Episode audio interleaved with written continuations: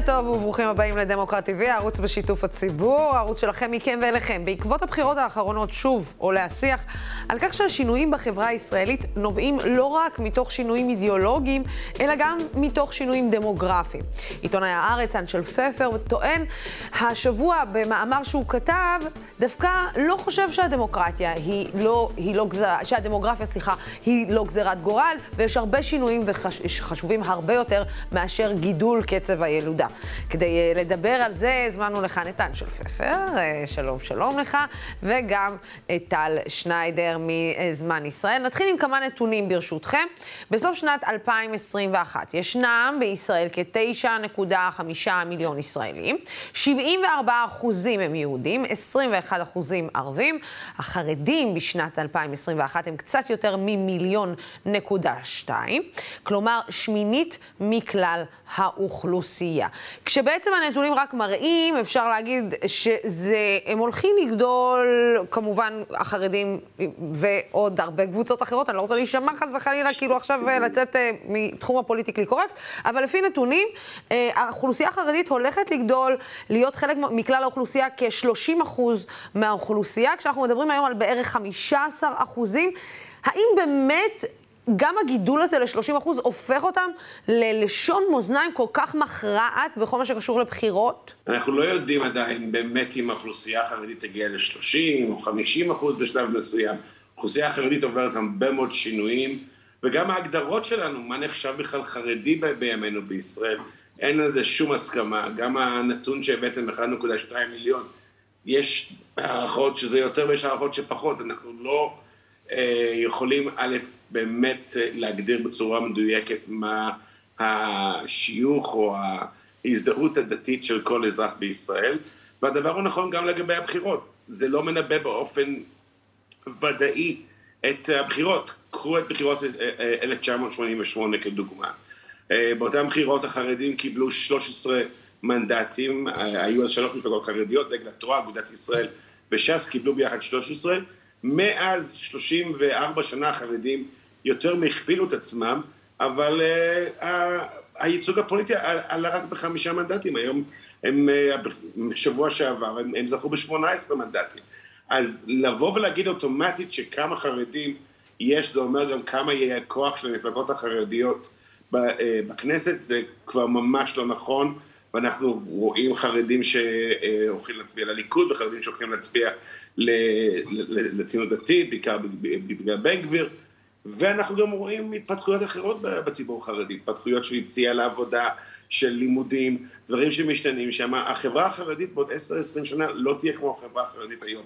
רק להגיד, הם יגדלו והם יהיו יותר גדולים, ולכן החרדים יהיה להם את הכוח במדינה, זה קצת, זה לא מתבסס על מה שאנחנו ראינו פה במדינה בעשרות שנים האחרונות. אגב, אנחנו גם מבינים שדפוסי הצבעה השתנו בחברה החרדית במהלך השנים. אם פעם החרדים לא היו דווקא האריה לצד נתניהו, או באופן אוטומטי מתויגים לימין, בשנים האחרונות אנחנו רואים יותר ויותר התחרדות, אולי גם לכיוון הימין. טל, אנחנו רואים את זה גם בכך ששס גדלה ל-11 מנדטים, והמפלגות החרדיות גדלו במספר המנדטים שלהם, גם מתוך המקום שאנשים חילוניים הצביעו למפלגות האלה. אם פעם היינו מדברים על הכל הערבים, את זוכרת שהיה מצביע לשס, היום אנחנו מדברים על הכל החילוני שמצביע לשס. טוב, אז קודם כל שס כבר הייתה 17 מנדטים, אני מזכירה לך, זה שהיא עכשיו 11, אז כשהיא הייתה 17 מנדטים, אז מה ייחסנו להם? ייחסנו להם לזה שכל הציבור שהצביע להם הוא גדילה חרדית? לא, לא יחסנו את זה. אבל, וזה אני רוצה כן פה לכלול בשיחה, בעצם בציונות הדתית, הקבוצה שהייתה מחולקת לסוג של ציונות דתית ליברלית, וסוג של מפד"ל לשעבר, שיוצגה על ידי ימינה, הבית היהודי, והציונות הדתית שהלכה בעצם לכיוון החרדלי, שזה חרדים לאומיים, ראשי תיבות של חרדים לאומיים, היום כל ה-14 מנדטים של בן גביר וסמוטריץ' זה לגמרי חרדלים. זאת אומרת, יש שם גם אנשים חילונים, אבל ממש מעט, וגם הם בדגישות. זאת אומרת, גם בציונות הדתית שהיה לה גוונים מסוימים, היום האורתודוקסיה היותר נוקשה היא הרבה יותר שולטת בציונות הדתית. על זה תוסיפי שבתוך הליכוד יש המון דתיים, זאת אומרת, בעצם מתוך כל הקואליציה הזאת שמורכבת מגוונים של חרדים אשכנזים, חרדים ספרדים, חרדים לאומיים, ועוד מלא מלא דתיים שהם כמובן בטח לא רפורמים וקונסרבטיביים, הם כל מיני סוגים של אורתודוקסים, אולי קצת פחות נוקשים, אבל הדתיות הזאת כן צמחה וכן באה לידי ביטוי. זאת אומרת, אני אפילו אומרת, הליכוד, כמו שאנחנו מכירים אותו כמפלגה חילונית, הוא בעצם כבר כמעט לא מפלגה חילונית יותר. אז את יודעת, אפילו לוסי, את מכירה את זה, כשאנחנו מנסים להשיג מרואיינים בשבתות, אין עם מי לדבר שם, כי גם החילונים שבליכוד לא מוכנים בשום פנים ואופן להיראות בציבור במהלך השבתות, למרות שהם נוסעים ומטיילים ומשתמשים ברכבים הפרטיים. ולא אוכלים כשר בשום צורה. אבל לבוא מצד ליכודניקים שהם חילונים ולראיין אותם בשבת, אין על מה לדבר, ורק בגלל שהבייס הבוחרים שלהם הוא מאוד מאוד מאוד דתי. אז באופן כללי, אולי החרדים כקבוצה זה עולה ויורד, כמו שאנשל ניתח מאוד יפה במאמר שלו, אבל הדתיות כדתיות, או אנחנו יודעים שגם במרכז וגם בשמאל יש הרבה אנשים מסורתיים, כן? אבל פה אנחנו מדברים על דתיות יותר אדוקה, היא מאוד מאוד התרחבה בייצוג, כפי שאנחנו רואים אותו בכנסת ה-25. ויכול להיות, אנשל, אתה יודע, שההגדרה של יהודית ודמוקרטית, אם תמיד היו מדברים על מתח שקיים תמיד בין היהודית לדמוקרטית, יכול להיות שהמתח הזה כבר הופר, והוא הוכרע לצד היהודית יותר מאשר דמוקרטית? אני לא חושב שזה רק המתח בין היהודית לדמוקרטית. מה שאנחנו רואים בשנים האחרונות במדינה, כבר יותר מכמה שנים, זה שההגדרה של מה יהודית היא כבר לא הגדרה שעסקים עליה. זו הגדרה שהיא כמעט כל כולה עברה להגמוניה של החרדים, ובעצם, אני לא גם מסכים עם טל שבסיס הבוחרים של הליכוד הוא מאוד דתי. יש עדיין הרבה מאוד מסורתיים וחילונים שמצביעים ליכוד, והם ימניים, וגם ראינו את חלקם מצביעים לבן גביר בבחירות האלה. אבל החלוקה במדינת ישראל כיום היא חלוקה מאוד מלאכותית. אנחנו עדיין מה לעשות באירוע הזה של כן ביבי, לא ביבי, ולא משנה כמה שניצג שזה לא הנושא, זה כרגע עדיין מה שמחלק את המפלגות בישראל. ולכן החלוקות המסורתיות שפעם היו של מגזרים ושל העמדה, בעיקר בנושא המדיני, אבל גם בנושאים כלכליים וחברתיים, לא קיימת היום בישראל. ולכן גם המחשבה שמה שקרה בבחירות האחרונות יכול לנבא את מה שיקרה בעוד 10-20 שנים במדינת ישראל, זה נראה לי מופרך, כי ביום שבאמת הנושא של נתניהו כבר לא יהיה נושא שיפוי את המפלגות, יהיו המון נושאים אחרים שבכלל יסרטטו מחדש את שדה הקרב הפוליטי. זהו. זה בדיוק מה שאני שואלת, זאת אומרת, היום שאחרי נתניהו, הרי מתי שהוא יגיע, וזה ברור שהיום שאחרי נתניהו הוא יטרוף את הקלפים מחדש. השאלה היא לאן הוא יטרוף את הקלפים. באמת לימים... אבל שימי לב שאני, בתור הגבר פה בדיון, מעלה את הנושא הזה. העובדה שבקואליציה נכנסת, יש 9 חברות כנסת, זה נושא שכמעט ולא עלה, פה ושם מישהו צייץ על זה, אבל זה לא משהו שאנחנו לא ראינו איזה פער גדול, הנושאים האלה עוד ינותחו, אבל כנראה שלא היה הבדל גדול בין הצבעה של גברים ונשים בבחירות האלה. אבל לעתיד לבוא, זה בהחלט יכול להיות נושא משמעותי של זכויות נשים בבחירות. בוודאי הנושא הזה של אנשים שמשלמים מיסים, לעומת קבוצות שפחות משלמות מיסים. הנושא הזה של הדת כמו שאת אמרת, האיזון בין יהודית ודמוקרטית גם יכול להיות נושא בבחירות עתידיות. ואנחנו פשוט להגיד, אוקיי, נתניהו היום יש לו ברית ברזל עם החרדים, ונכנס שם בחבורה הזאת גם הימין הקיצוני וציונות דתית, איך שהם לא קוראים לעצמם, להגיד שזה ככה יימשכו הבחירות בישראל מעתה ועד עולם, ותמיד בגלל אחוזי הלידה, אנחנו נראה את המחנה הזה משתלט לעוד 100 שנה על הפוליטיקה הישראלית, זה נראה לי מופרך לגמרי, ואנחנו גם לא מסתכלים מה שקורה במקומות אחרים בפוליטיקה. עשיתי השוואה כאן לבחירות ב-1988, אז רצו 3 מפלגות ערביות, ונכנסו 6 ח"כים, היום יש 10, וזה בלי שבל"ד בכלל נכנס. אז גם כל התפקיד והחלק של הציבור הערבי בבחירות בישראל משתנה, וימשיך לשנות, כי יש שם הרבה יותר מגמה של השתלבות היום. גם יש יותר מגמה של ריבוי דעות בחברה, והבנה שיש ריבוי דעות בחברה הערבית. ובואו, אני רוצה להתמקד באמת בעניין הזה של הרבה מאוד מודאגים ממה יקרה, מהיום שיחסי דת ומדינה, מהיום שאחרי. האם בסופו של דבר חילונים וחרדים יצליחו להסתדר? האם תהיה פגיעה בלהט"ב? האם תהיה פגיעה בערבים? האם תהיה פגיעה, וכל זה על מנת לקדש את אותם ערכים, ערכי ההלכה כאלו ואחרים. האם באמת לשם אנחנו צריכים לדאוג? או שיכול להיות שיש דיבורים גדולים בנפרד, ומעשים ייראו קצת אחרת. טל. לדעתי, כן, זה קצת כיבוש זוחל, את יודעת, אם עכשיו יש לך 4 שנים של ממשלה מאוד יציבה, ומשרד החינוך מקבל הגברת התקציבים בנושא הזהות היהודית, ואת יודעת, הגברת הדגישים ששמים על זה במערכת החינוך, במקביל את רואה שאין שום אופק ואין שום סיכוי, שבישיבות חרדיות ילמדו פיזיקה ומתמטיקה ואנגלית.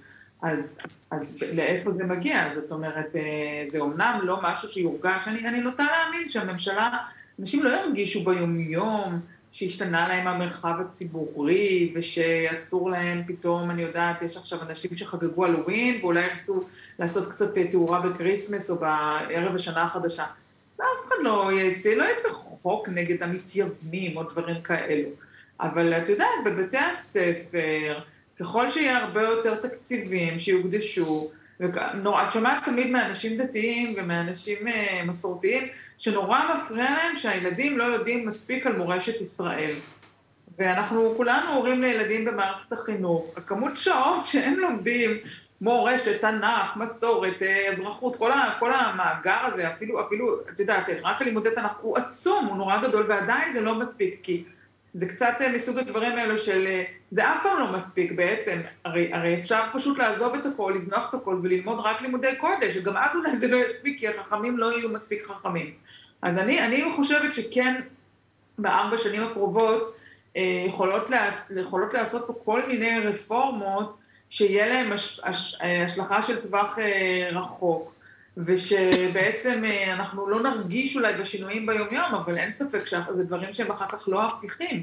ככל שאתה בוחר ללמד את הילדים פחות ערכים אוניברסליים, ויותר ערכים אתנו-יהודיים, אז אתה מתרחק מאיזשהו מקומות שככה מגדלים את הילדים אחר כך. אנשל?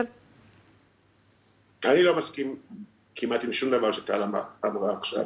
אני אדם חילוני, אבל אני בא מבית דתי, ואני חושב שבחינוך החילוני חסר מאוד את הנושא הזה של יהדות, אבל זה צריך להיות יהדות שהיא נלמדת באופן יותר הומניסטי. הסיבה שכל כך הרבה אנשים הצביעו לבן גביר היא לא בגלל לימודי תנ"ך בבתי ספר. אין לזה שום קשר. מה שכן, השאלה היא, זה לא הסיבה שהם הצביעו, אבל זה מה שיהיה עכשיו בשנים הקרובות, זה ברור. לא הצביעו לו בגלל זה, הצביעו על הביטחון. אני יכול להמשיך, אמירות כאלה זה אחת הסיבות שמרץ כבר לא קיימת.